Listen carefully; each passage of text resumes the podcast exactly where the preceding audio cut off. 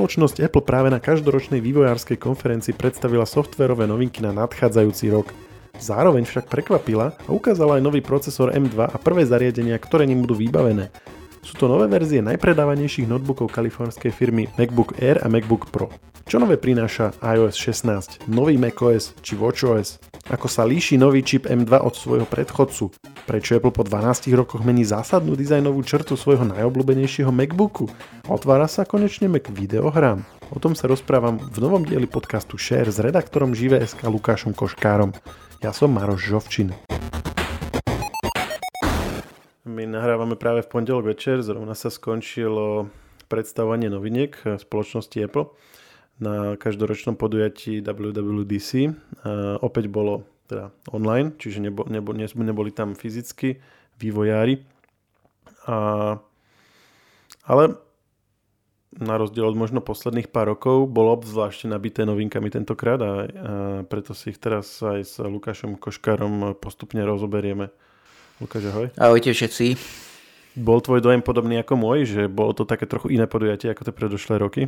No, jednoznačne áno. Ako mm, vyslovene mm, bolo to nabité novinkami.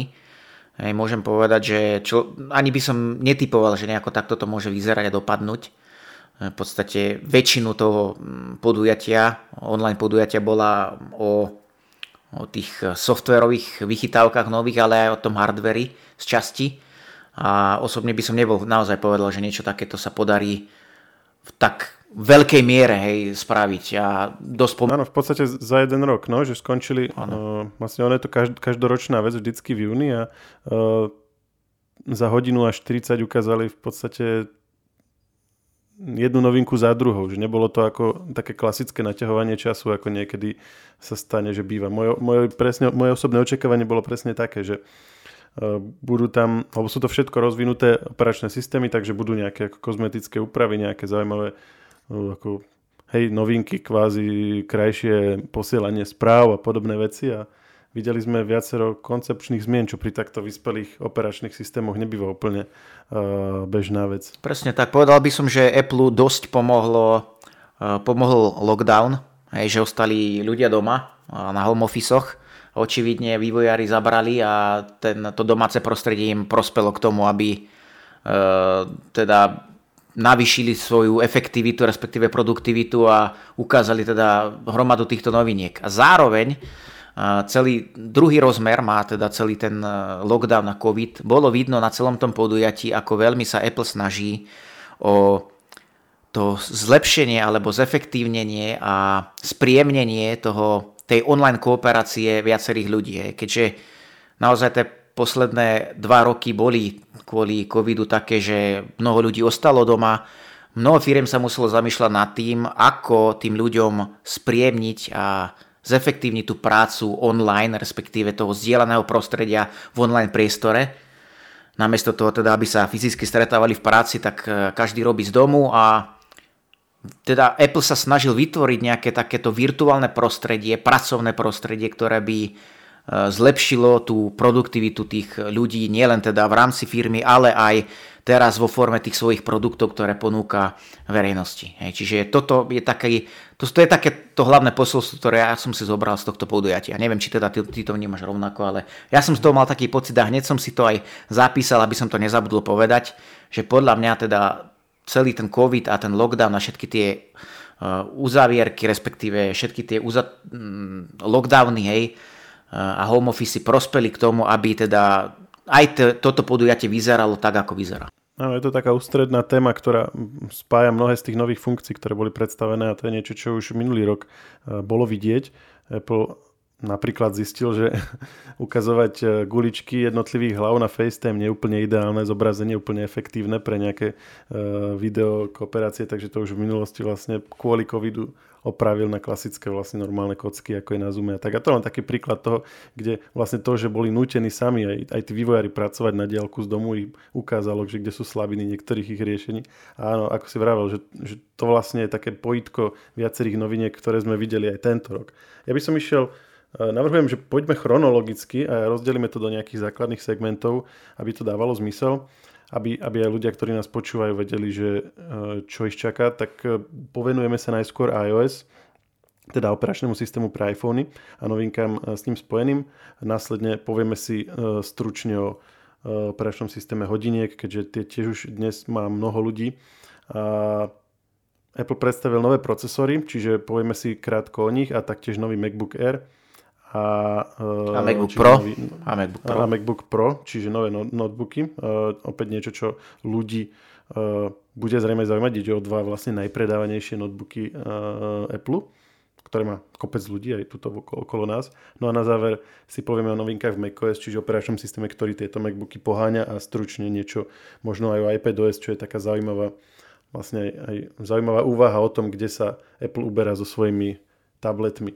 Tak nové, nové iOS uh, má označenie, alebo teda má poradové číslo 16, čiže už je to 16. Uh, verzia, čo napovedá, že je veľmi, veľmi vyspelé, veľmi rozvinutý operačný systém, napriek tomu je tu pár zaujímavostí. Ako prvé Apple zdôraznil, že si budeme môcť vlastne poprvýkrát od prvého iPhoneu, môcť, že si budeme môcť upravovať domovskú obrazovku v dosť výraznej miere. Toto je dosť nečakané v zmysle tom, že Apple ako keby nedával doteraz vôbec takéto možnosti používateľom iPhoneov. Hoci napríklad pre používateľov uh, iPhoneackých, alebo teda hoci napríklad pre používateľov uh, Apple hodiniek je to niečo bežné. Že tak ako si na tých hodinkách mohli používateľia meniť ciferníky, tak, tak si vlastne teraz môžu upravovať domovskú obrazovku na, uh, na iPhone. Čiže niečo dosť nečakané, ale zase v, uh, v kontexte tých iných zariadení niečo, čo aj celkom dáva zmysel. Mm, teraz tou domovskou obrazovkou myslíš ten lock screen, hej?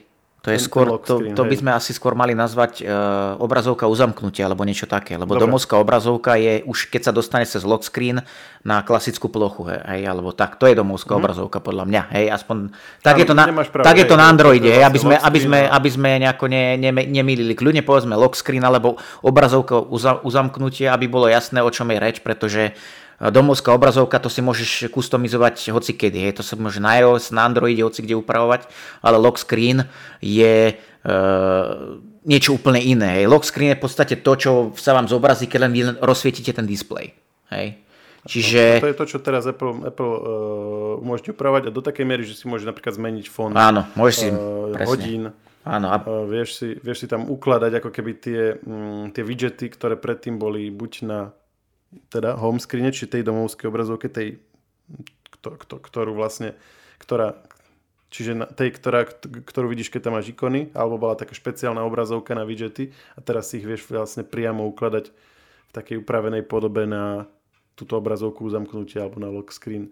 Uh, zaujímavá vec. Áno, mne sa páčilo napríklad aj ten taký ten uh, efekt takéhoto, ten, ten uh, 3D efekt, respektíve tej hĺbky, že si môžeš v podstate tie hodiny skryť za siluetu osoby alebo nejakej hory, hej, to je také, také, také zvláštne. Tá, tá osoba, tej, tej osobe som porozumel, že to je vlastne, chápem, že ten uh, vďaka tomu, že zo zadnej strany iPhone je viac foťakov, alebo teda viac optik, hmm. tak vie rozlíšiť hĺbku v zábere a preto ano. napríklad vie roz, rozmazávať pozadie ano. na fotkách. Tým pádom vie zistiť, čo je vpredu, čo je vzadu a vlastne za ten prvý objekt dá ten čas. Ale že to bolo vidieť aj pri horách, tak to ma dosť e, prekvapilo, lebo ako to tam dokáže rozlišiť, to fakt neviem. Ale minimálne na tom testovať, na tom prezentovanom obrázku to bolo orezané správne. Viem si predstaviť, že v praxi možno to občas oreže dosť čudne, ale je možné, že tam, na to si budeme musieť počkať. Je možné, že tam použili nejaký postprocessing, že to manuálne iba orezali. Hej, toto v tomto prípade ťažko, ťažko povedať, lebo tam, tam išlo aj o to, že ty si tam mohol navoliť aj nejaké uh, pozadia, ktoré tam už boli predefinované priamo zo systému. Hej. To znamená, že to neboli len fotky, ktoré si si ty odfotil, ale boli tam aj tie wallpapery z teda z, toho, z tej e, knižnice Apple a tým pádom tie pravdepodobne boli nejakým spôsobom upravené práve pre tieto účely, aby tam teda bolo nejaké popredie a pozadie. E, mne sa páčila napríklad aj tá úprava tých, e, to rolovanie tých notifikácií, hej, že tam nemáš takú spleť tých notifikácií, medzi ktorými musíš sa prehrabávať, ale máš tam nejakú možnosť toho 3D rolovania. To sa mi tiež páčilo, taká celkom zaujímavá fičúrka, ktorá tak oživí systém a sprehľadní. No. Uvidíme, ako to bude v praxi. Teraz ten problém identifikovali správne, že teraz, keď máš veľa notifikácií, mm. tak ti zakryjú celú obrazovku. Presne. Takže môžeš tam mať neviem, aký pekný, aký pekný obrázok, ale vôbec ho nevidíš. Čiže oni teraz budú rolovať v rámci takého keby virtuálneho, neviem, kolesa alebo niečo, tak by som to nazval. Na vlastne spo, v spodnej časti obrazovky. Uvidíme, aké to bude v praxi, že či, či nebude obmedzujúce to, že ich budeš vidieť bez toho, aby si na ne klikal menej ako doteraz. Mm. Mm. Vieš, že budeš musieť ako keby o jeden krok urobiť viac mm. na to, aby si ti viac z nich zobrazilo. Ale uh, jedna z vecí, ktorým to riešia, a to je veľmi zaujímavé, je, že tie notifikácie budú môcť byť aktívne. Uh, v zmysle, že budeš môcť na nej ako vývojár meniť obsah, uh, ktorý sa na tej jednej notifikácii ukazuje. Oni tam ako príklad ukázali skóre nejakého športového zápasu. Áno. Nemusíš dostať vždycky novú notifikáciu, keď sa zmení Áno, stav, ale že na nej priamo bude akože sa aktívne ob- o, meniť ten obsah. Mm-hmm. Čo je výborný spôsob, ako, ako vlastne ušetriť na ďalších notifikáciách. To je mimochodom niečo, čo doteraz bolo povedzme pri prehrávaní hudby, lebo tá sa, to prehrávanie hudby sa tiež ukáže ako mm-hmm. taká, ono to vyzerá ako notifikácia, hoci má to akože taký tvar, ale vieš na to klikať, vieš si posúvať uh, vlastne, že, že v ktorej časti tej skladby sa nachádza, že tak. A teraz vlastne takto podobne budú fungovať aj iné notifikácie. Presne tak. Dobre, v iOS, čo nás ešte tak veľmi zaujalo? Mňa osobne Messenger, tam máš možnosť prepisovania už odoslaných správ, odvolanie už zaslaných správ. Hej. Áno, v podstate veci, ktoré v iných Messengeroch máme, dobiehajú ako to čo, to, čo by sme čakali, že by mali. Tak, taká povinná jazda. No a plus ešte mňa osobne zaujalo to písanie správ diktovaním hej, e, ktoré je teda ponovom presnejšie vďaka tomu novú, novému Neural Engineu, vďaka teda zapojenia toho, tej umelej inteligencie. E, zároveň je tam možnosť súčasného diktovania a, a písania. A písania. Čiže ty automaticky teda, keď si tam nájdeš povedzme nejakú chybu, označíš ju, okamžite ju prepíšeš, alebo naopak môžeš ju označiť a nadiktovať znova to, čo chceš opraviť. Hej. Takže to je také, také šikovné a myslím si, že určite to mnohí používateľe ocenia. Hej. Tí, ktorí to neocenia, tak tí to používať nebudú.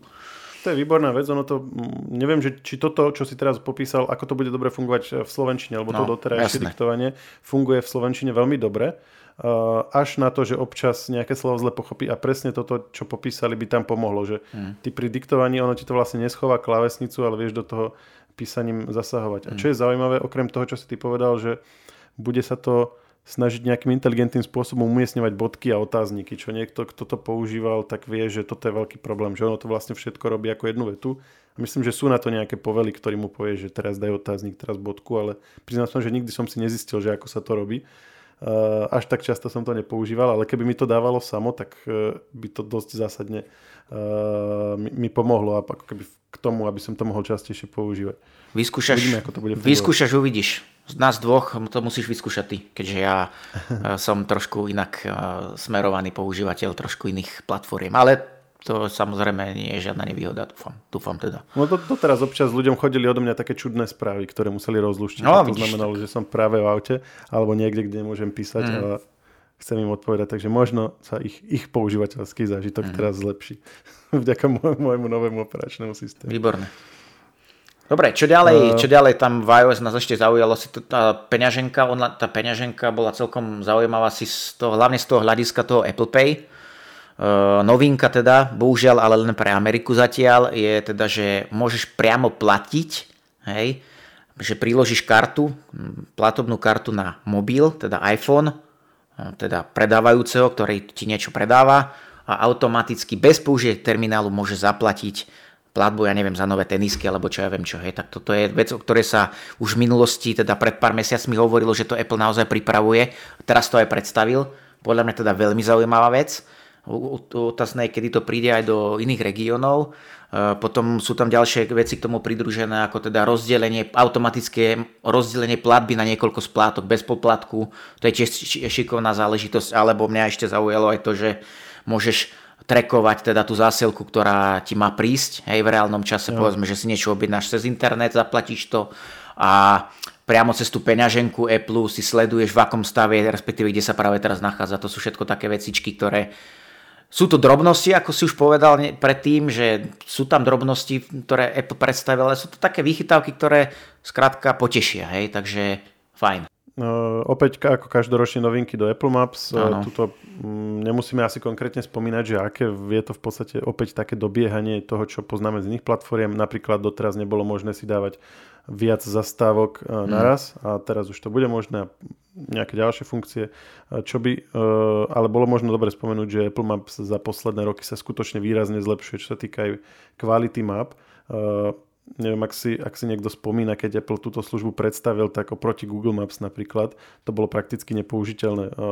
Hlavne v takých končinách, ako je Slovensko, polku adres to poriadne nepoznalo, alebo ťa to zobralo niekde nesprávne a zistil si to až dosť neskoro. A preto veľa ľudí zanevrelo na ne a prešlo na nejakú konkurenčnú službu.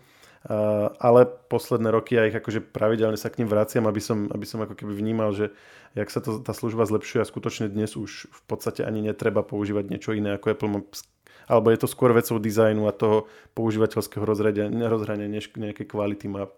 Čiže toto by som, toto by som vyzdvihol a teda uh, táto nová verzia opäť ich posúva o niečo ďalej. Uh, novinky uh, pri uh, vlastne zdieľaní Apple ID účtov, um, to asi nemusíme nejak rozberať, ak to niekto používa, tak sa mu to zíde, ak nie, tak je to vlastne pre neho celkom irrelevantné. Mňa zaujala uh, iCloud Shared Photo Library, čiže zdieľanie fotiek v rámci uh, iCloudiackého účtu, pretože to je niečo, čo ľudia dosť riešia. Buď používajú túto Apple službu, alebo používajú niečo ako Google fotky, uh, alebo ešte niekoľko ďalších alternatív. Uh, podľa mňa Apple sa tu opäť doťahuje v tom, čo je uh, ako keby zaužívané už napríklad pri spomínaných Google fotkách a napríklad to, že ti rozpozná fot- tváre na fotografii a automaticky ich bude zdieľať. Čo, čo je tu povedzme navyše, tak je, že, to bude, že bude zdieľať aj fotky ľudí, ktorí sú na blízku Uh, napríklad ste na nejakej spoločnej aktivite a ty si tam, ak som to dobre pochopil, tak ty si akože uh, um, vyrobíš nejaký album medzi tými ľuďmi, ktorí tam sú a že podľa ich polohy, tým, ktorí tam práve sú pri tej aktivite, im to pošle fotky alebo nejak tak. Priznám sa, že úplne som to nepochopil, ale nejak takto to opisovali. A to, to mi celkom dáva zmysel, že, že keď ste niekde spolu a potom porobíš fotky a všetkým ich máš posielať jednotlivo, takže toto to vlastne urobí automaticky. A oproti tým Google fotkám e, zásadný rozdiel, že keď používaš túto Appleáckú službu, tak to zdieľa aj všetky úpravy, ktoré si urobil, všetky, všetko editovanie. Áno. E, ak má viacero ľudí iPhony a viacero ľudí si to edituje, tak vlastne tie úpravy, každý môže časť toho zeditovať a všetci majú tú konečnú verziu. Mm. No, tak keď ťa to zaujalo, tak super. Teba asi nie. Mňa nie. Ja nie som veľ, veľký fanúšik takéhoto zdieľania všetkého možného a posielanie to na sociálnych sietí, respektíve zdieľanie medzi nejakou komunitou. Takže... Nepoužívaš? Nepoužívaš ja minimálne. Ani, minimálne. V rámci nejakej minimálne, naozaj. rodiny? Alebo tak? Nie, toto skoro vôbec. Toto ja som hmm. taký uh, konzervatívny používateľ v tomto smere dosť.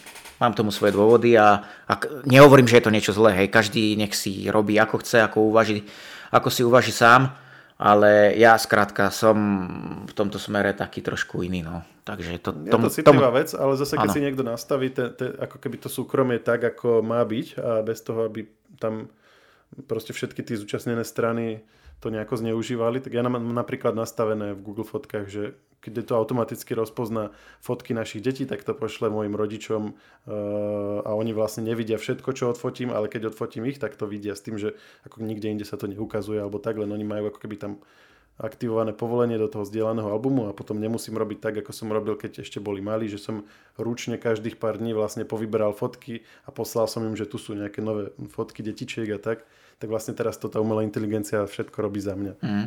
Tá umelá inteligencia o tebe už je viac ako ty, vieš o tom? Nevadí ti to? K tomu sa, k tomu sa ešte dostaneme, že čo všetko vlastne teraz Apple popridával. Mm. Áno. Dobre, tak e, čo ďalej? Čo nás tam ešte zaujalo? Veľmi zaujímavá vec o tej by sme sa možno mohli baviť osobitne, tak ju teraz len tak preletím.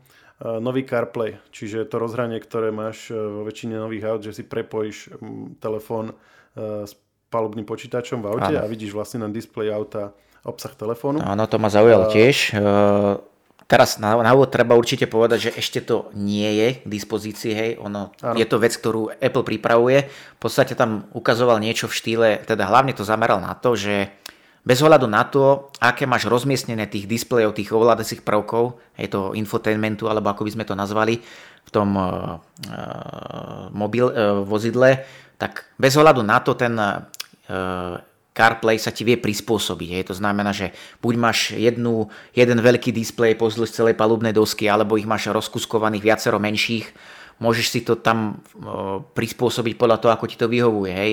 Respektíve ten systém sa ti automaticky prispôsobí, ako keby bolo to, to CarPlay vyrobené priamo tým výrobcom toho vozidla. Hej.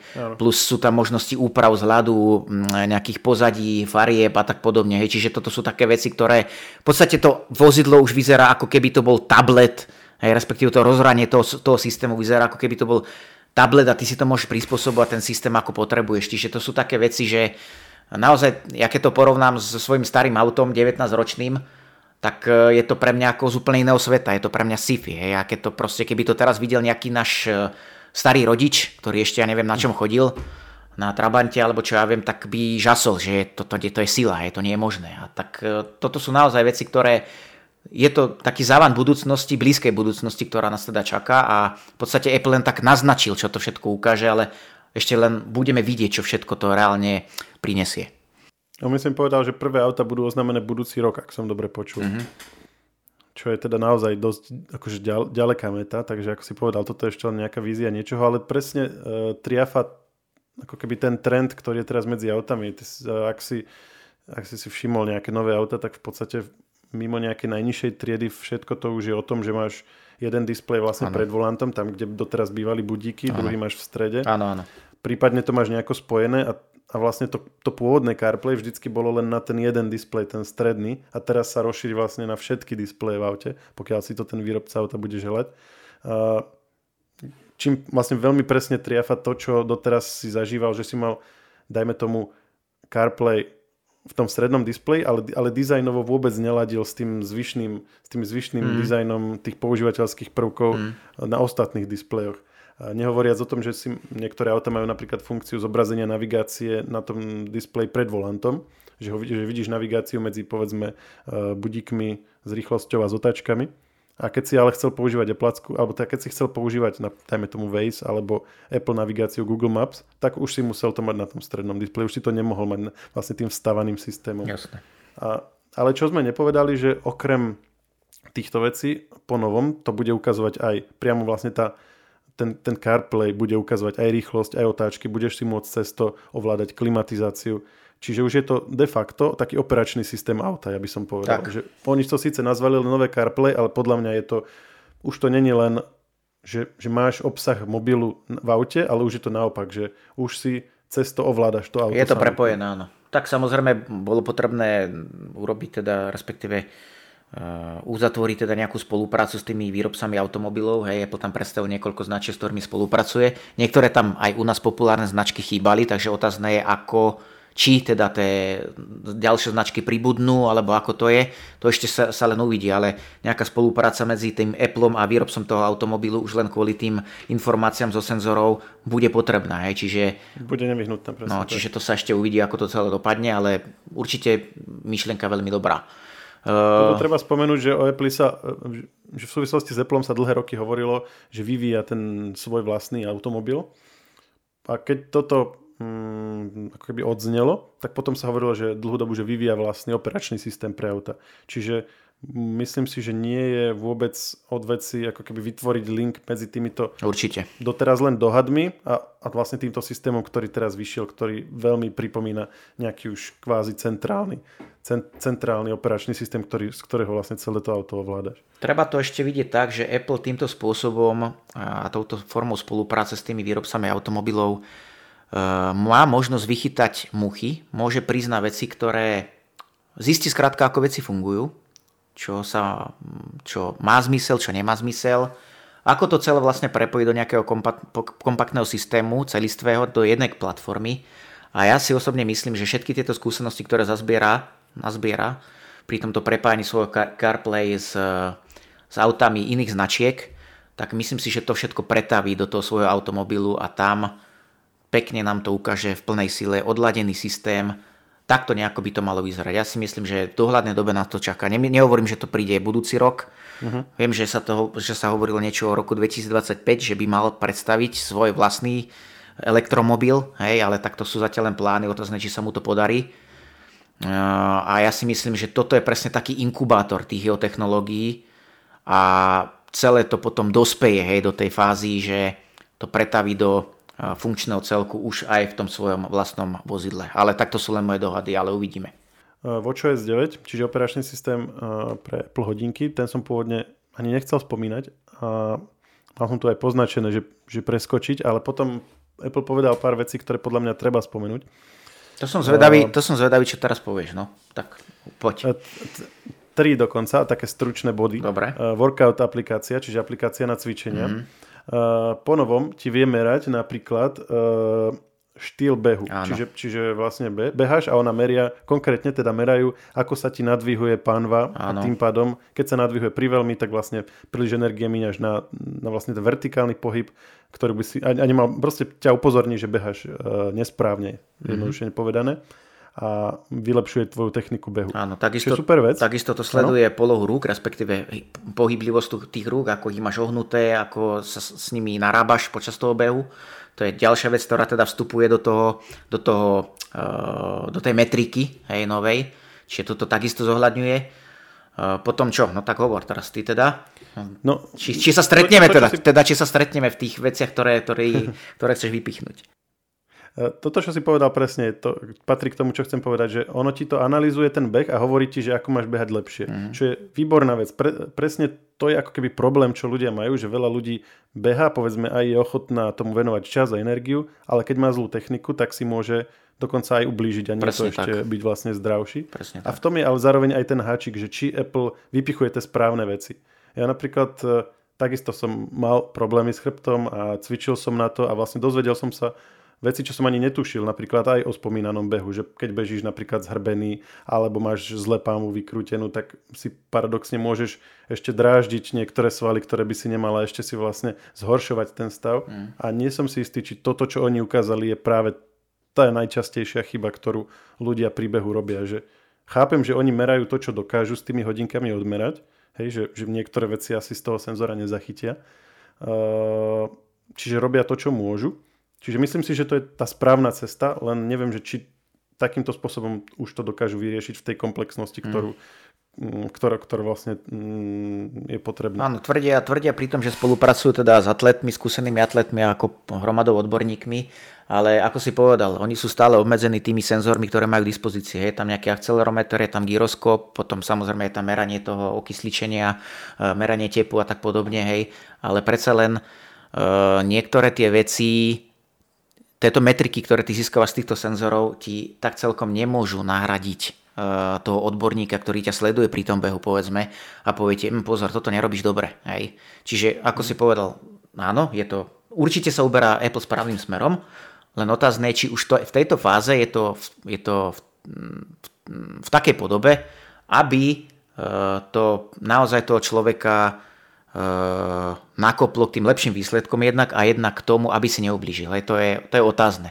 Ale samozrejme, ako budú pribúdať eh, nejaký ten feedback, tá spätná väzba od tých používateľov, teda dúfame, že ich bude čo najmenej tých zranených, Eh, tak sa budú tie algoritmy zlepšovať, jednak tam budú postupne v ďalších generáciách Apple Watch pribúdať ďalšie senzory, ktoré dokážu merať zase nejaké, nejaké iné veci, hej, a tak podobne. Alebo napríklad, ja neviem, viem si predstaviť, že si zapneš kameru iPhoneu, položíš si ho niekde na lavičku a bude ťa sledovať, ako bežíš, hej, toto je možno, možno futuristické sci-fi, ale časom sa môžeme aj tohto dožiť, že Apple bude ešte sledovať aj to, ako sa ty hýbeš vizuálne a bude to celé porovnávať. Je to je teda ďalší faktor, ktorý do toho môže vstupovať. Tých možností je neúrekom.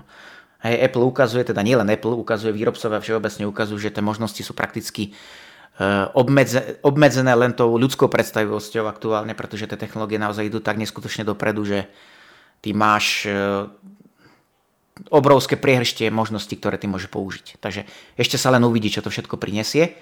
Mňa teda osobne ešte teda čo zaujalo na tých Apple Watch, napríklad sledovanie e, toho spánkového rytmu, že tam máš nejaké tie fázy toho spánku. Áno, to je vec, to je vec, ktorá je takisto zaujímavá, ale mňa teda osobne dosť zaujalo sledovanie zdravia srdca. E, a táto, toto je vec, napríklad e, stáva sa, je to veľmi nebezpečná vec, fibrilácia predsieny srdca. tomto momente, keď niečo takéto nastane a trvá tá fibrilácia niekoľko sekúnd až minút, tak tam je taký problém, že môže dôjsť k zraženiu krvi. No a to je veľmi nebezpečné z hľadiska napríklad mozgovej mŕtvice. Hej, čiže keď ti toto dokážu tie hodinky odhaliť, že teda pozor, je tu nejaká fibrilácia, tak okamžite ty máš k dispozícii informáciu a varovný signál, že pozor, tu sa niečo môže stať a mal by si to riešiť okamžite s doktormi. Hej. Takže e, tedy rozhodujú doslova minúty, sekundy, niekedy sú to hodiny, hej, povedzme, ale naozaj toto sú veci, ktoré e, zachraňujú život a toto osobne ja naozaj oceňujem, že týmto smerom sa Apple uberá a toto je za mňa neoceniteľná vec. Hej, a pokiaľ to teda naozaj bude spolahlivé a bude to fungovať tak, ako má a bude to naozaj odhalovať to nebezpečenstvo, tak e, tlieskam. Tu si mm, mnoho ľudí môže, alebo veľa ľudí toto ale zároveň kritizuje a, a pripomína, že tá citlivosť tých senzorov už v podstate veci nemôže byť taká ako citlivosť senzorov niekde v, vlastne v mm. profesionálnych zdravotníckých, v zdravotníckom Určite. zariadení, kde Určite. sa dať otestovať. Ale zase treba si e, uvedomiť, že tam si testovaný, hej, koľko, 5 minút, 10 minút, pol hodinu a toto máš vlastne na ruke non-stop, hej, 12 hodín, 16 hodín keď s tým spíš, tak vlastne cel, e, celý deň a celú noc, 7 dní v týždni. Čiže tie, to množstvo, tá kvantita tých dát, ano. ako keby vie napovedať veľa, aj keď je tam nižšia kvalita. Ano. A zase nikto nehovorí, že vlastne na základe toho sa ten lekár len rozhodne. Tomu Nie. napovie nejaký trend, podľa ktorého on potom môže ďalej skúmať, že, tak. čo je vo veci. Si nepretržite sledovaný, je to tá výhoda. Hej? A keď to nič neodhalí, OK, ako na tie preventívne prehľadky by si jednoducho mal chodiť, EKG by ti mali natáčať a keď ti, to, keď ti zistia nejaký problém, tak samozrejme treba sa tomu venovať intenzívne, hej, ale samozrejme netreba sa spoliať na to, že by mi to odhalili hodinky, na to sa netreba určite nikdy spoliať. To nemôže nahradiť plnohodnotné EKG, ktoré ti natočí doktor, uh, aj keď trvá to pár, pár sekúnd, respektíve minút, ale je to o mnoho presnejšie ako toto. Ale toto naopak, uh, tento Heart Health, ktorý predstavil uh, Apple, zase, ako si povedal, hej, to ťa sleduje neustále. Pokiaľ to nič neodhalí, OK, ale mal by si stále chodiť na tie preventívne prehliadky. Naopak, ak to niečo odhalí, tak to môže odhaliť práve v tom momente, ktorý môže byť kritický. Hej, takže určite je to vec, ktorá má zmysel, ale zároveň netreba zabúdať na tie preventívne prehliadky. To určite nie. Uh, áno, uh, malé med- medicínske okienko. uh, posledná vec k WatchOS a poďme sa ďalej, len také uzavretie, že na tomto vidno ako Apple dokáže sa adaptovať na to, ako ľudia používajú jeho zariadenia. Lebo keď si spomenieme, keď ešte Apple Watch bol ako, ako prvá verzia predstavený, ešte pod taktovkou Johnnyho Iva, tak eh, on, on si to predstavoval ako, uh, ako vlastne luxusný produkt, alebo ako modné, modnú záležitosť, hej? Preto ich aj nazýval, že Series 1, Series 2 a tak, boli v rôznych proste farbách a náramky a takto a vlastne postupom času sa z toho vyvinuli dve veci. Športový doplnok a zdravotnícky doplnok. Vlastne niečo celkom iné, ako na začiatku očakávali. Presne a, tak, trh. Ale vlastne Apple sa, Apple sa, Apple sa si to vlastne pri, vzal za svoje a plnou energiou sa zameral na to, na čo videl, že to ľudia používajú. Trh, trh ich nasmeroval správnym smerom. Hej. Dá sa to povedať tak, že trh uh, ich nasmeroval a už vždy je to len na tej firme, že či teda ten trh bude počúvať a pôjde teda s tým davom, respektíve bude e, počúvať tie odozvy tých používateľov a zamerie sa na to, čo naozaj tí používateľia chcú, alebo si bude tvrdošine raziť svoju cestu. Apple teda sklopil uši, e, respektíve podradil sa teda tým volaniam tých používateľov, uvedomil si, poučil sa takisto z chyb konkurentov, respektíve z dobrých nápadov konkurentov a pretavil to do tohto, čo predstavuje teraz. No, ako si povedal, z luxusného produktu sa stal produkt, ktorý je zameraný na športovcov, na zdravie a myslím si, že v tomto prípade je to správna cesta. Nový procesor M2, um, hovorili sme, že či Apple um, už dnes ho predstaví, alebo čo predstaví neskôr, v súvislosti s akými zariadeniami. Apple nečakal, všetko ukázal už teraz, nielen M2, ale aj nové, dva nové MacBooky, a z toho jeden úplne nový MacBook Air, vlastne s celkom novým dizajnom. Uh, Čakal si to? Ja som to osobne čakal. Čakal som to už e, v predchádzajúcej prezentácii, ktorú mal Apple. E, čiže teraz to bolo také prekvapenie, menšie. E, ale zároveň prekvapenie. No čakal som to, ale zároveň som aj tak trošku príjemne prekvapený. Hej? Ale, lebo predsa len toto podujatie bolo zamerané skôr na ten software, na vývojárov.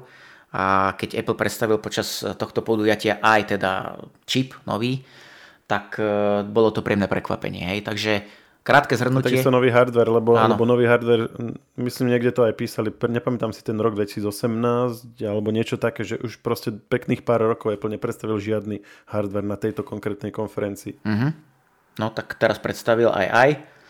Si spokojný s M2? Uh, len zhrniem 8, 8 jadier procesora, čiže takisto ako v M1 Uh, grafika 10 jadier, neviem teraz, aká bola v tom prvom. 8 jadier, čiže to ostalo v podstate bez zmien, akurát teda Apple sa zameral na to zefektívnenie, to zvýšenie energetickej efektivity, to znamená, že Apple chce ponúknuť viac výkonu pri nižšej spotrebe. Hej. Čiže toto bolo dosiahnuté jednak nejakým tweakom, respektíve nejakou úpravou tej existujúcej architektúry a jednak e, použitie vylepšeného 5 nanometrového procesu. Hej, čiže ten sa teraz nazýva, že je to 5 nanometrový proces druhej generácie, tak ho teda Apple označil. Ano, to ma zaujalo, že aj predtým to bolo vlastne vyrobené, aj M1 je vyrobená 5 nanometrovým procesom, ano. aj M2, avšak aby, keďže nemohli povedať, že je to menej ako 5, tak povedali, že to 5, ale nejaký, nejaký iných 5. Ono v podstate, ono v podstate čo tým, čo tým myslia?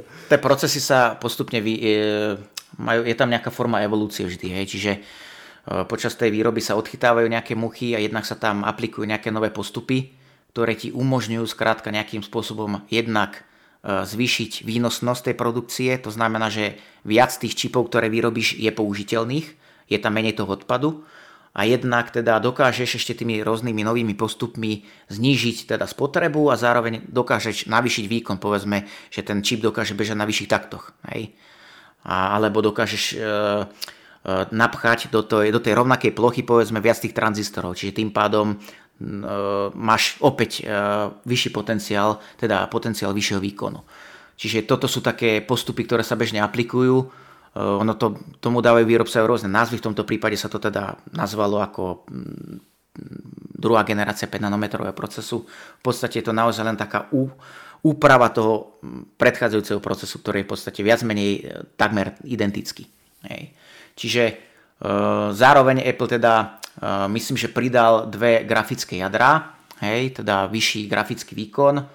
Opäť uh-huh. nám tam prezentoval nejaké svoje grafy, ako rozdrti konkurenciu v efektivite a celkom výkone. E, už pre, z predchádzajúcich testov sme sa teda poučili a vieme, že aj to, čo ukazoval pri M1 Ultra, teda tom najvýkonnejšom čipe, ktorý doteraz predstavil, nie je to až také rúžové, ako to prezentoval. Hej. Tie reálne testy ukázali, že ten výkon, hlavne teda tej grafickej časti, ani zďaleka nie je taký, ako aby sa mohol porovnávať s najvýkonnejšími grafikami súčasnosti. Hej. Čiže toto naozaj treba brať s rezervou, ale určite je tam progres.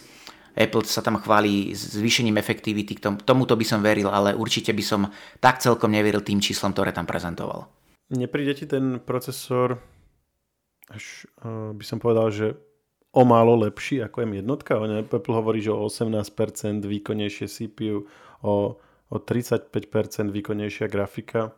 Uvádzal tu aj príklady, že pri editovaní fotografií nejakých 25, 20% vyšší výkon, pri editovaní videa 38% vyšší výkon v porovnaní s M1, konkrétne teda na tom MacBooku, na, na MacBooku Air. Ono stále si... Na to, že to je vlastne nová generácia procesoru, že či, či ten výkonnostný rozdiel nie je akože relatívne malý. Ono stále treba brať do, do úvahy to, že ten výrobný proces sa viac menej nezmenil. Hej. Ten je tam síce nejaké vylepšenie, ale ten výrobný mm-hmm. proces ako taký ostal rovnaký. Čiže Apple môže len hrať s tými kartami, ktoré má aktuálne v rukách. Hej. Čiže je potom na mieste to nazvať novým číslom? Lebo to dáva dojem, že to je ako keby niečo úplne nové. Toto, hej, je, to, alebo tak. toto je veľmi sporná otázka. Vieš, takúto filozofiu, respektíve taký, takéto postupy a marketingové triky používajú aj iní výrobcovia. Čiže toto je vec, ktoré by sa, prečo keď to používa Intel, alebo povedzme aj AMD, alebo Nvidia, prečo by to nemohol urobiť aj Apple, hej. Či je to opodstatnené, uh-huh. tak to je ťažko povedať, hej. Nie, uh-huh. Skrátka, dobre, veľakrát výjdu nové uh, procesory, nová generácia procesorov na rovnakom výrobnom procese a tie nárasty výkonu sú pomerne vysoké, ale naopak niekedy máš uh, len prechádzaš na nový výrobný proces. Napríklad Intel razil kedysi túto cestu, že mal tzv. také fázy TikTok, čiže pri tej jednej fáze zmenil architektúru a výrobný proces ostal rovnaký, pretože ten výrobný proces bol odladený a v podstate na tom odladenom výrobnom procese uh, začal vyrábať procesor s novou architektúrou. A potom naopak už toto, čo dokázal teda vyrábať na tom po, e, zabehnutom výrobnom procese, potom tú istú architektúru preniesol na nový výrobný proces, ale ten výkon nestúpol až tak zásadne. V podstate e, sa zvýšila energetická efektivita vďaka tomu, že klesla spotreba, lebo ten, tá technológia výroby bola pokročilejšia. A potom zase preklopil na tok, to znamená, že opäť na tom procese vy, vy, e, vyvinul, respektíve vydal novú architektúru a takto postupoval. Časom už ale sa dostal do fázy, že to takto nebolo možné e, realizovať, tak už prešiel zase na novú stratégiu. A Apple teraz v podstate akoby urobil niečo podobné. Hej? Apple chytil existujúci výrobný proces a viac menej architektúru mierne vylepšil, čiže nie je to úplne to isté, čo robil Intel predtým, ale v podstate nejako vylepšil to, čo má k dispozícii No a uvidíme, čo predstaví potom v ďalšej generácii, lebo po 5 nanometrovom procese sa hovorí, že teda príde 4 nanometrový alebo už rovno 3 nanometrový. Hej. Otázne, čo si teda Apple zvolí. Takisto sa hovorilo, že Apple pri čipoch pre iPhony, teda Bionikoch, e, Ačkových prejde na 4 nanometrový proces, hej, že už to nebude 5 nanometrový čip, ale 4 nanometrový čip.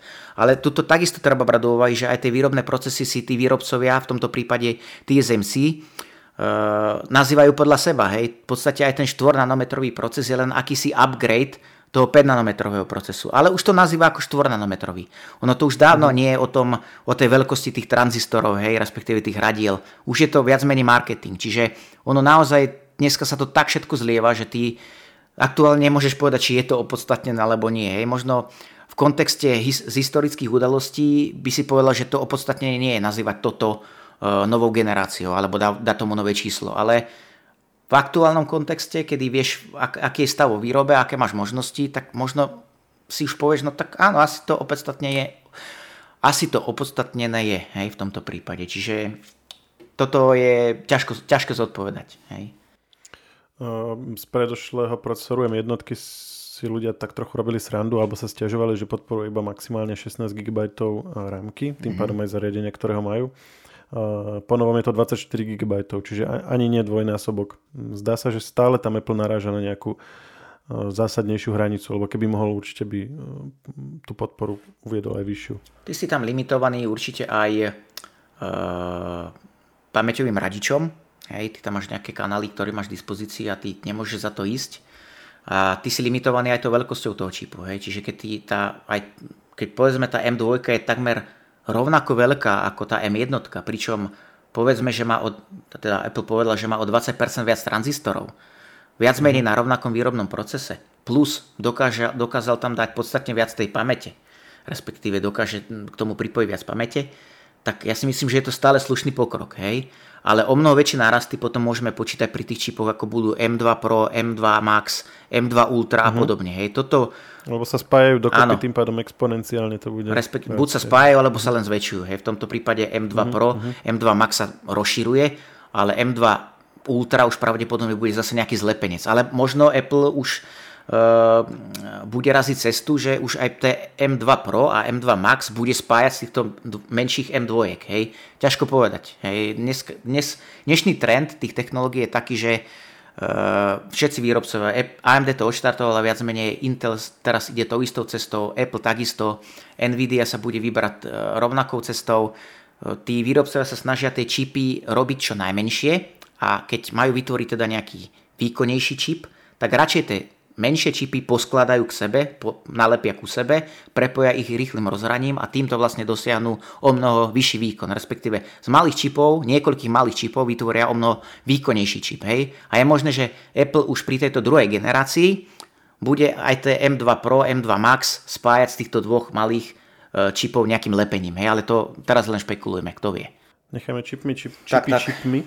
Uh, MacBook Air s M2 zásadná vec, pretože Apple úplne zmenil dizajn MacBooku Air, mm. čiže svojho najpredávanejšieho MacBooku. Predpokladám, že si vedel, že aktuálny dizajn, ten tzv. teardrop, alebo áno. taký ten, že Slzička. odzadu sa tá slzička tak zužuje dopredu. Áno, áno. To vlastne od 2010.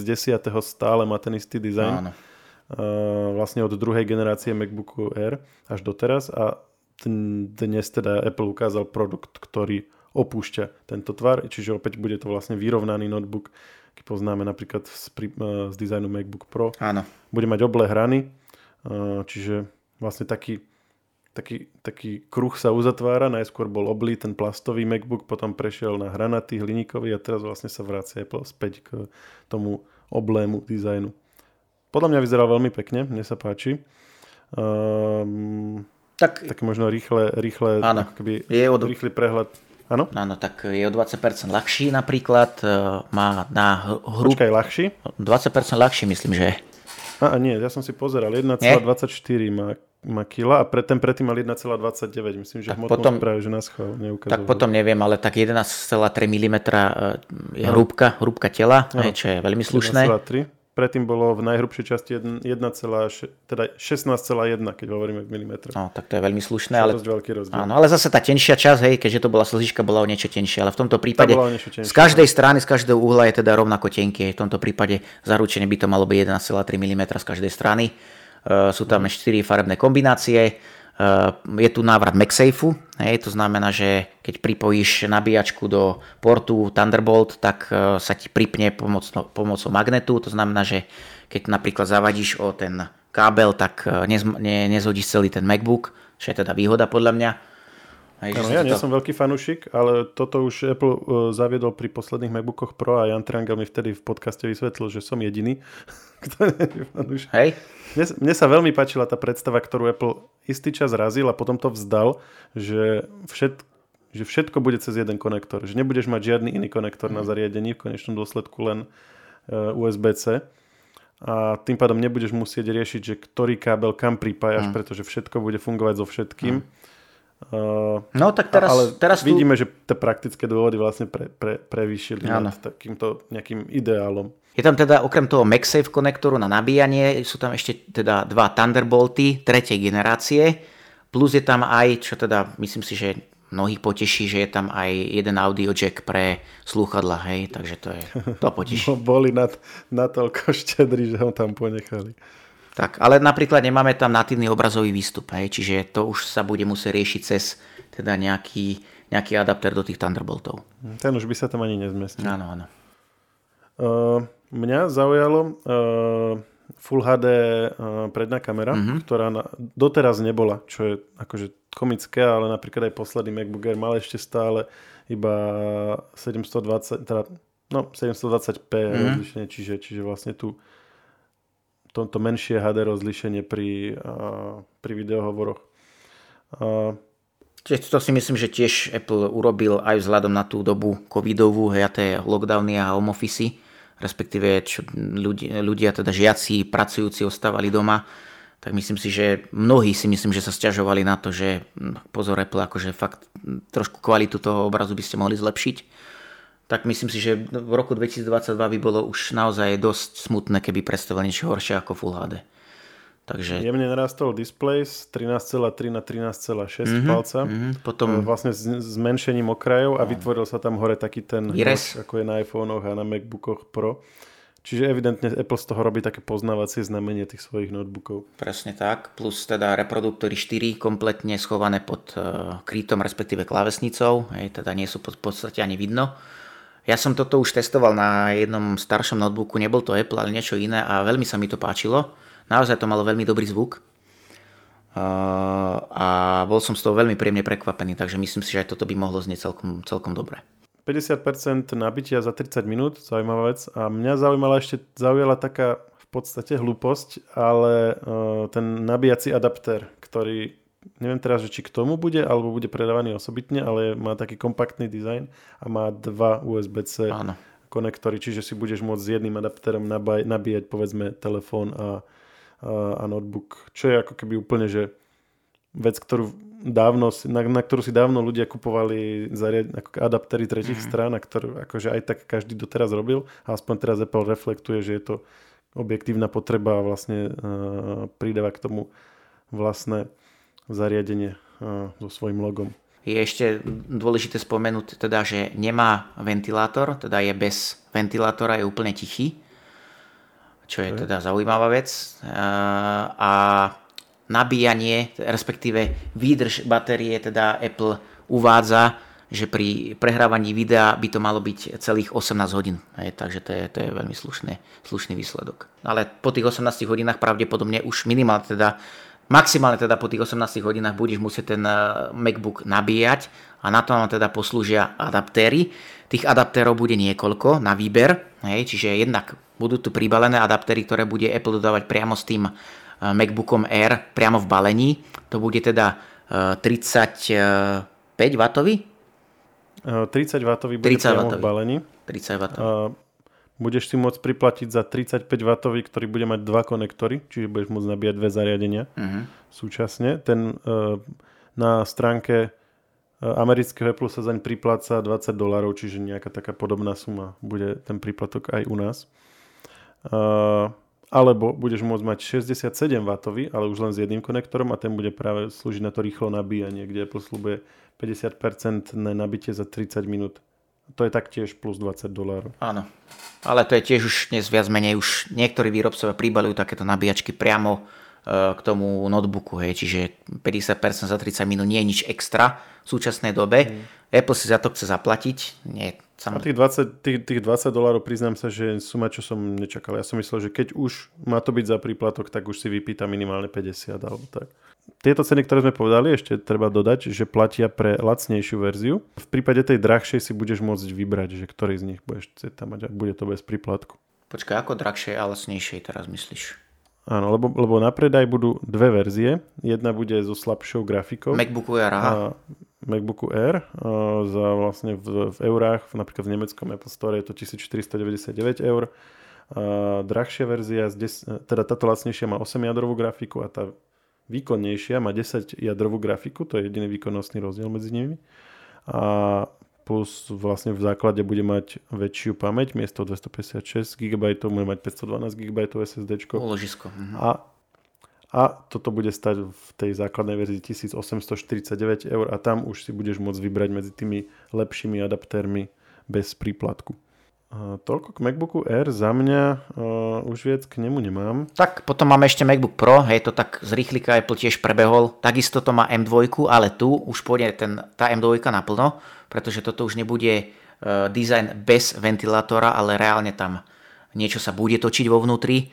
To znamená, že vďaka tomu, že ten prietok vzduchu bude vyšší, znamená to, že ten čip bude môcť bežať na vyšších taktoch, lepšie, lep, respektíve bude môcť dlhodobejšie bežať na tých vyšších taktoch, to znamená, že nebude dochádzať tomu podtaktovaniu vplyvom e, zohrievania toho čipu. Hej. Takže e, je to síce rovnaký čip, povedzme, ale e, ten výkon bude napriek tomu vyšší, pretože to chladenie je dimenzované skrátka na vyššie takty. E, plus teda ten, M, tá, tá, ten MacBook Pro 13-palcový, to je v podstate najmenší MacBook Pro, bude mať k dispozícii maximálne 24 GB pamäte, a vzhľadom na tom, že tam pravdepodobne bude aj väčšia batéria, keďže tie proporcie zariadenia budú väčšie ako v, to, ako v prípade toho MacBooku Air, tak tam Apple dokonca sľubuje o 2 hodiny dlhšie, dlhšiu výdrž. Teda v tom prípade toho prehrávania videa by sme e, na tom MacBooku Air mali vydržať nepretržite 20 hodín. No, takže to je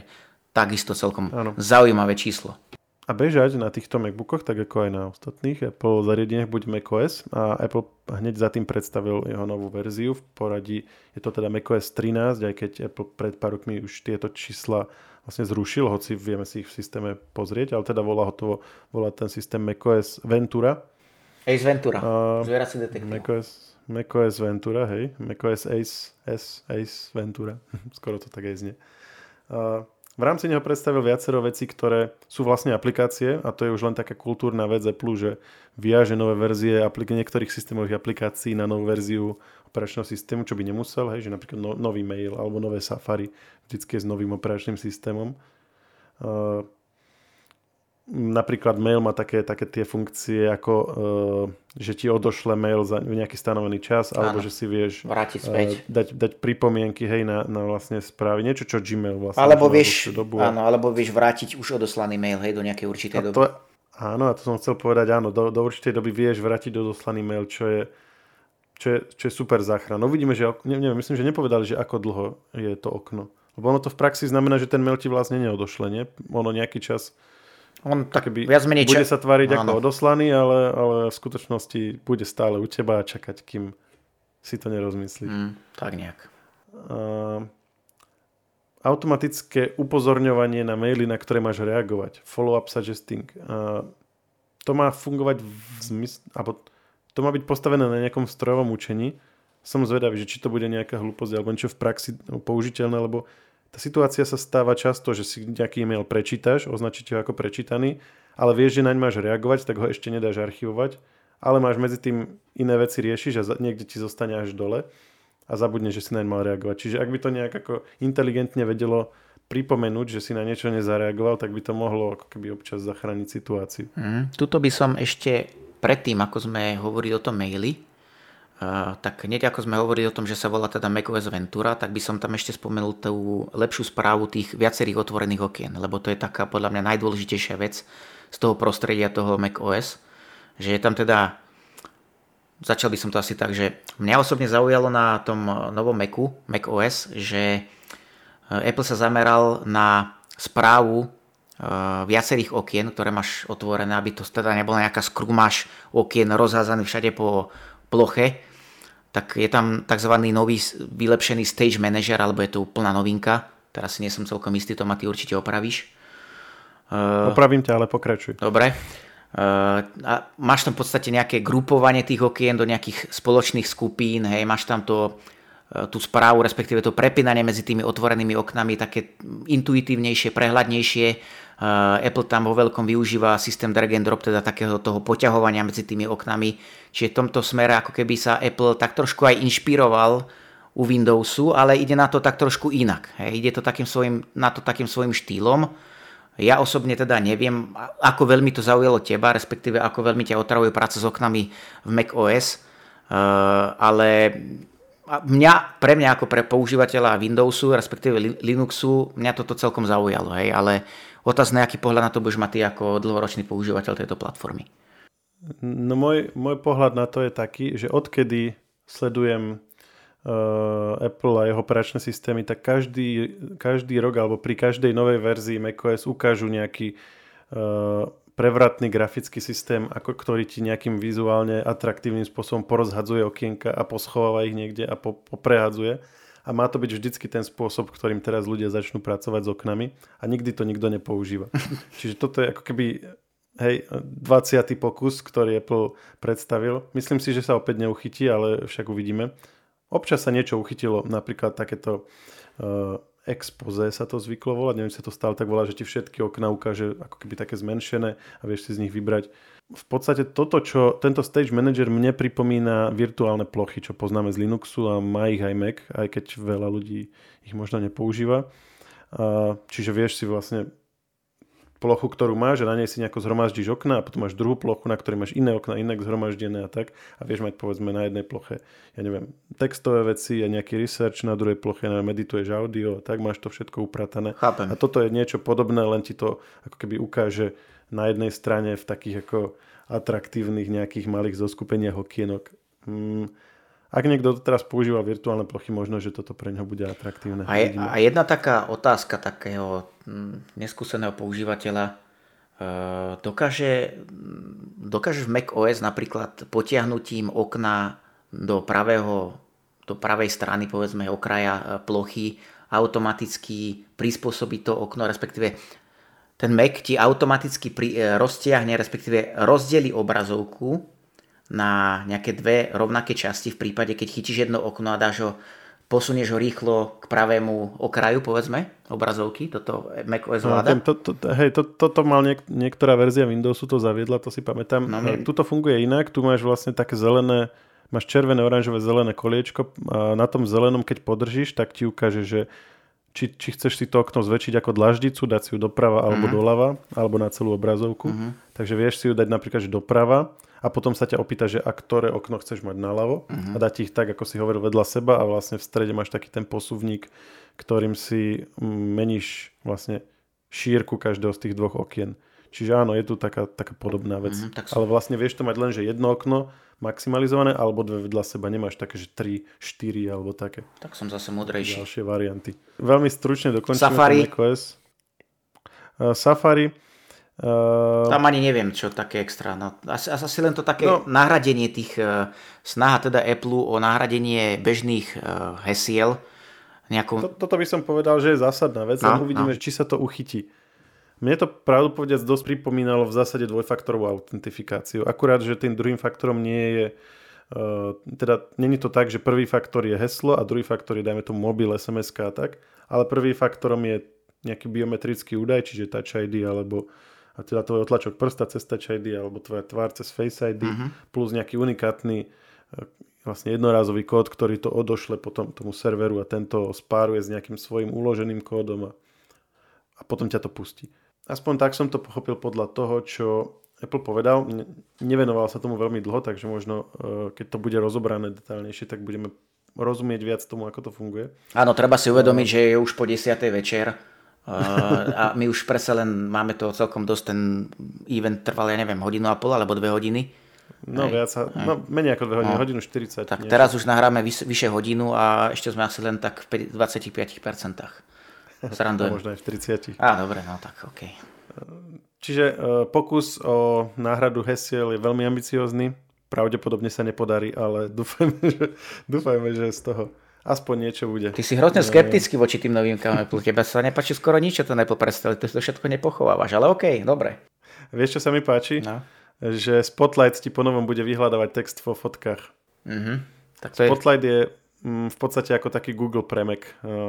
Tak ako, tak ako už si nepíšeš weby e, do prehliadača, ale dáš si ich do Google a potom klikneš, tak tak veľa ľudí vlastne, Dobre, a... chce si na Macu nájsť, tak si to proste napíše do Spotlight. Dobre, poďme si toto, roz... hmm. to, poďme si toto rozmeniť na drobné. Toto ma, toto ma mňa osobne zaujalo. To znamená, že ty máš nejaký, nejaký obrázok, povedzme, že je to JPEG, hmm. hej, a ty, keď je tam povedzme v tom obrázku nejaký text, tak ty dokážeš ten text nájsť podľa toho, čo... To... Áno, to je, to je funkcia uh, už z macOS 12, to bola minulý rok predstavená, Live View sa to volá, ono ti uh, automaticky robí vlastne osiar čiže rozpoznáva ti e, text na fotkách, uh-huh. ktoré máš proste na zariadení, prídu ti mailom alebo kdekoľvek. Uh-huh. Vieš si ich kopi- označovať a kopírovať, dajme tomu ti niekto odfotí IBAN, hej, a pošle ti ho do mailu, tak ako fotku, tak ty si ho vieš skopírovať. Tak toto, je, do, toto je výborná vec.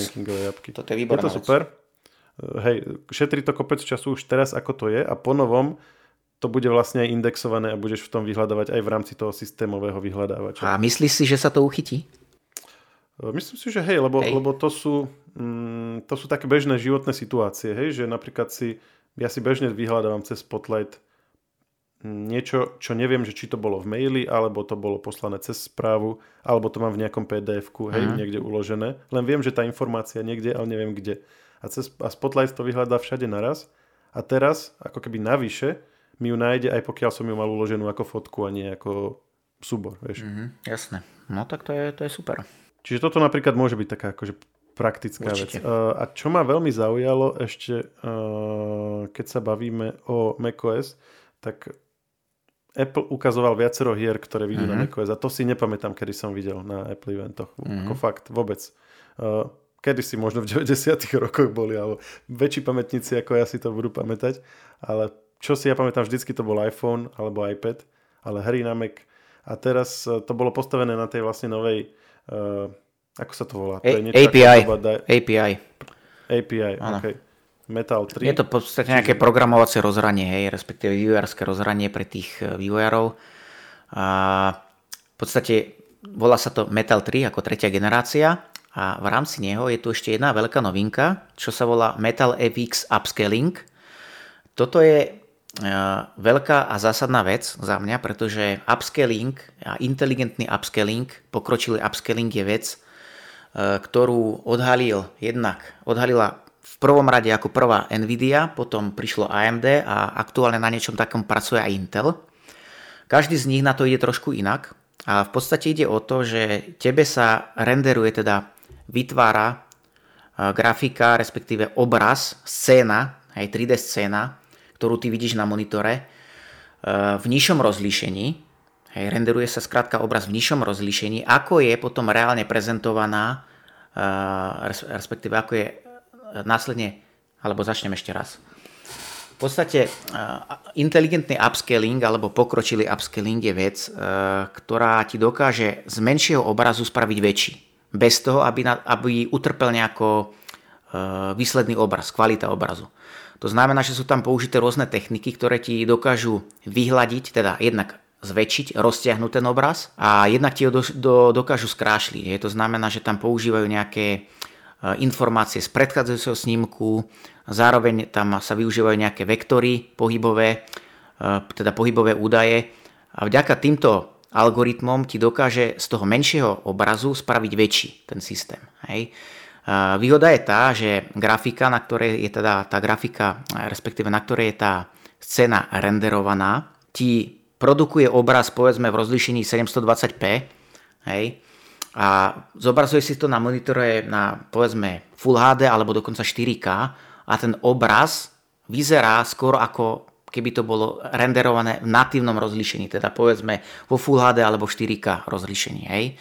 Vďaka týmto technikám, ktoré sú použité. To znamená, jednak tým získaš e, vyššie snímkovanie, to znamená, keďže je reálne ten e, obraz produkovaný, renderovaný v nižšom rozlíšení a následne nejakým postprocessingom je rozšírený a vylepšený a vyzerá veľmi kvalitne, čiže na jednej... Teda ten processing je menej hardwareovo náročný áno, ako samotné áno, renderovanie. Presne tak, presne tak. Tam hej? sú zlomky, tam možno prichádzaš o 1-2% výkonu, hej ako, záleží na tom, aké algoritmy sú použité, ale je to, nie ten dopad na výkon je minimálny v porovnaní s tým, ako by, aký by bol, aké by bolo to snímkovanie v prípade, keby si renderoval ten obraz v natívnom rozlišení, na ktoré, e, ktoré je teda natívne pre, to, pre ten daný displej, na ktorom je zobrazovaný ten e, obraz. Hej. Čiže toto je technika, respektíve technológia, ktorú používa už e, Nvidia, AMD, jednak to chce používať Intel a ponovom sa teda do tejto skupiny pridáva už aj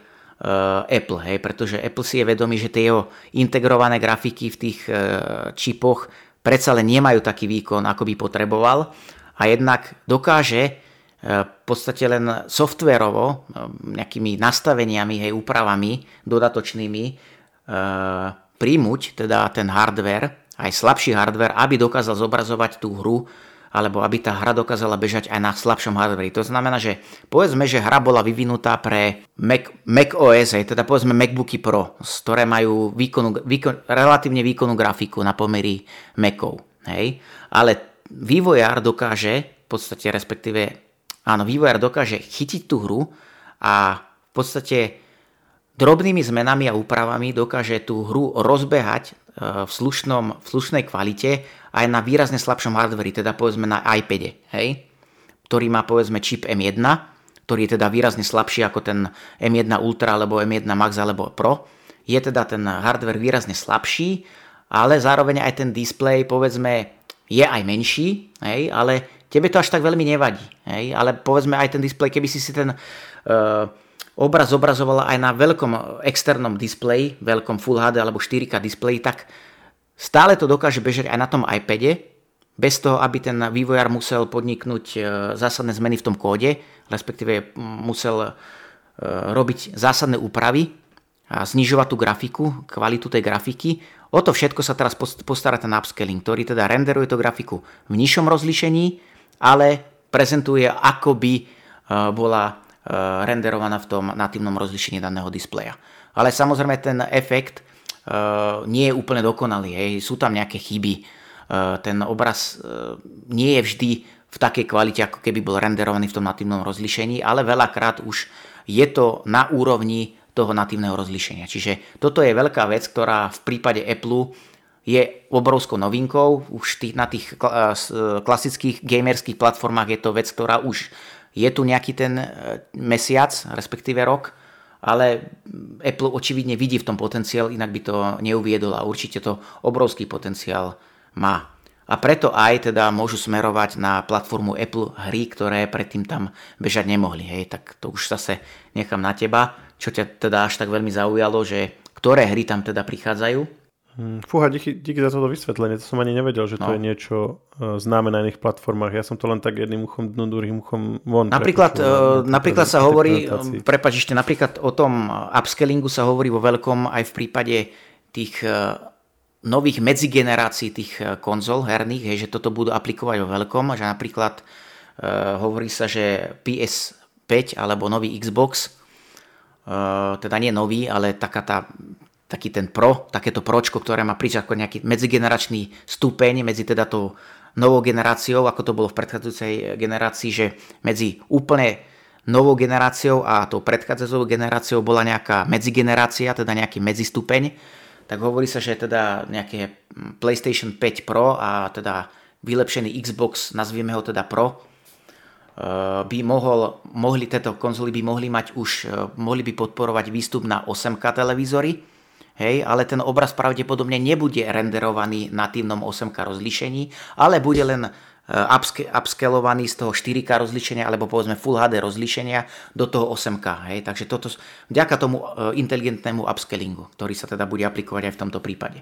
Čiže toto je taká vec, o ktorej sa teraz dosť hovorí v tej sfére hier a táto vec napríklad nemá ambíciu byť zaujímavá len pre hry, ale môže nájsť uplatnenie aj vo video sfére. To znamená, že keď máš nejaké staré video, ešte povedzme z VHS kazety a tento upscaling bude môcť byť použitý v uh, spolupráci s, nejakej, s nejakou umelej, umelou inteligenciou, ktorá ti bude automaticky upravovať, dopočítavať nejaké pixely hej, do toho obrazu, tak povedzme zo staršej VHS ty môžeš vytiahnuť veľmi pekný obraz hej, po novom.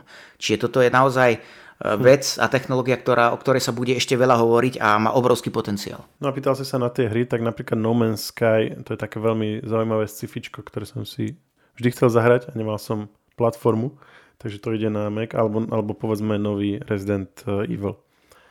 A ešte, kým sme pri macOS, e, pýtal si sa na tie praktické funkcie, iPhone sa bude dať používať ako webkamera. Veľmi vtipná vec, ale zároveň strašne praktická. Neviem, či používaš externý monitor, ale ak máš nejaký a nemáš konkrétne od Apple, tak je veľmi veľká šanca, že nebude mať vstávanú webkameru.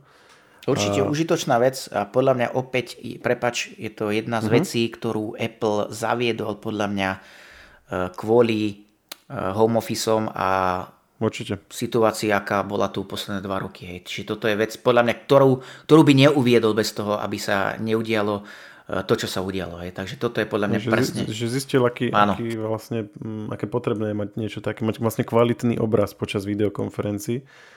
A my sme, si tu, my sme tu hovorili, že ako skvelé je, že 1080p rozlíšenie má nový MacBook Air, ale oproti zadnej kamere iPhoneu to je, to je nič, ako to je proste spred desiatich rokov možno kamera na, alebo fotoaparát na iPhone. Čiže ak, ak budeme k dispozícii vlastne tú kvalitu toho hlavného objektívu iPhoneu, tak máš odrazu úplne iné podanie farieb, úplne inú, inú svetlosť. A tam je vlastne z jednej strany širokouhlý objektív a Apple ukázal takú srandovnú vec, že on je taký širokouhlý, že vie vlastne tomu eh, príjemcovi tvojho signálu poskytnúť dva obrazy. Na jednom bude vidieť tvoju tvár a na druhom tvoje ruky a tvoju klávesnicu, lebo on vlastne až dole za, uh, zasiahne a vlastne oni hovorili, že používajú ešte nejaký postprocessing, aby to prepočítali, aby to vyzeralo normálne, lebo za normálnych okolností by to bolo už také celé natiahnuté na okraji toho obrazu širokouhlého uh, objektívu. A bolo to veľmi efektné. Toto jednoznačne, mňa to teda doslova ohúril, hej, ako hej, nerad, nerad. Vyzerá to ako dva, dve, dve kamery a vlastne to je z jedného objektívu. Áno, myslím si, že ostatní výrobcovia majú čo kopírovať pár vecí k iPadOS a tým by sme to možno, že už pomaly aj ukončili. Uh... V podstate asi taká zásadná vec, že veľa prvkov z toho nového macOS uh, prichádza aj do iPadOS, hej, čo som si teda všimol. Napríklad tu ano, prác... Dokonca aj takých, aj takých supermoderných uh, funkcií, ako napríklad premenovanie súborov. No, tak to je, to je veľká vec. po, po novom 2022 pribudne do iPadOS možnosť premenovať súbory a dokonca aj rozdvojiť súbor.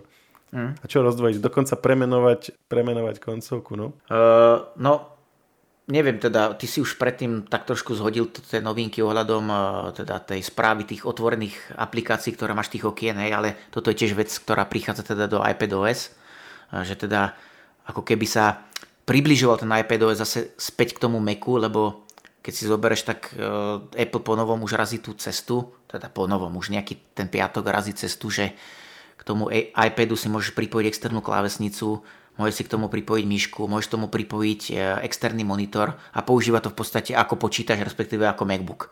Hej. Čiže no. Apple sa snaží uh, nejako spriemniť to používanie tým používateľom, spriemniť používanie používateľov, spriemniť ten vizuálny zážitok hej, z toho používania uh, toho iPadu a teda najmä pri použití externých periférií, ako je teda monitor, klávesnica, myš a dokážeš tam pekne spravovať tie okná a veľa tých prvkov, ktoré predstavil to macOS, prejdú teda aj do toho iPadu. No, no, iPad v čase svojho uvedenia ani nemal vlastne operačný systém, to bol iOS a on aj naďalej to je iOS, iOS len v nejakom momente ho uh, marketingovo premenovali na iPadOS, ale práve vďaka týmto veciam dáva toto marketingové oddelenie čoraz väčší zmysel, že takéto veci ako uh, pripojenie externého displeja, podpora napríklad myši, čo bola zavedená pred pár rokmi. Mm. Uh, ty si dnes vlastne vieš urobiť úplne plnohodnotný desktop z iPadu, že si pripojíš si myš, klavesnicu, E, externý displej nejaký veľký a vieš fungovať tak, ako by si fungoval s nejakým Macom. A spolu s týmito vecami, o ktorých sme hovorili, ako my sme si robili srandu, hej, že si vieš premenovať súbory a tak ďalej, ale ako sú to veci, ktoré ako reálne potrebuješ občas robiť, hej, že není na to nejaká náhrada do, dnes, do dnešného dňa. Takže uh, čoraz viac v tom iPadOS skutočne pribúdajú funkcie, ktoré na klasickom iOS pre iPhone by nedávali zmysel. A preto to oddelenie uh, už dnes vôbec ne, nepôsobí tak ako keby umelo a marketingovo, ako to bolo v čase, keď to Apple zaviedol. Už je z toho skutočne taký plnohodnotný, mobilný operačný systém pre, ak nie tablety, tak nejaké, nejakú kategóriu zariadenia medzi desktopom alebo medzi notebookom a uh, smartfónom. To si povedal veľmi pekne. Nemám tomu čo dodať. A týmito peknými slovami by sme to mohli aj ukončiť. Uh, Apple ukázal takú aplikáciu, že Freeform, ale to je v zásade niečo, o čo sa snažia všetci výrobcovia, čiže opustiť takéto zamýšľané uvažovanie v rámcoch fyzických objektov, čiže dokumentu alebo nejakej, nejakej ilúzie nie, niečoho zo fyzického sveta, ale je to vlastne nekonečná biela plocha, čiže čo by si o fyzickom svete nemohol mať. A na to vlastne ukladajú nejaký obsah, niečo áno, podobné. Opäť, Skúša Google, o, ďalšie firmy. Áno, opäť niečo, čo vzniklo podľa mňa na podnet uh, covidu hej, a lockdownov a home office podľa mňa teda. Ale jednak tu ešte môžeme vidieť takú predprípravu na metaverzum, hej, alebo metavesmír, alebo ako by sme to nazvali. Určite Apple sa snaží vstúpiť do, to, do tejto oblasti. Hovorí sa o tom, že vyvíja aj vlastné e, okuliare pre virtuálnu, respektíve rozšírenú realitu, takže myslím si, že toto je jedna z vecí, ktorá, ktorá je takou predzvesťou hej, tohto prechodu, respektíve tohto posunu smerom e, do tohto sveta virtuálneho. Nepovedali sme teda, kedy toto všetko, o čom sme teraz hodinu a skoro pol rozprávali, bude k dispozícii. Uh, MacBook s M2 budúci mesiac a operačné systémy, ktoré sme spomínali pre členov vývojárskeho programu Apple už dnes. Pre ostatných verejná beta verzia v júli a finálne verzie pre verejnosť uh, túto jeseň. Výborne. Tešíme sa. Hlavne teda ty, dúfam. O, ja sa teším. Dobre, ja sa teším s tebou. A takto e, natešene sa učíme aj so spolu s našimi posluchačmi, ak niekto ešte doteraz vydržal počúvať. Ďakujeme pekne, majte Čaute. sa. Technologický podcast Share pripravujú spoločne internetové magazíny Žive.sk a Herná zóna.sk. Podcast Share nájdete vo všetkých podcastových aplikáciách vrátane Apple Podcasts, Google Podcasts či Spotify. Nové časti sa objavujú tiež v podcastovom kanáli aktuality.sk. Ak nám chcete niečo odkázať, doplniť nás alebo sme povedali niečo zlé a chcete nás opraviť, môžete nám napísať na podcasty žive.sk. Ešte raz podcasty žive.sk. Všetky e-maily čítame a na väčšinu sa snažíme aj odpovedať.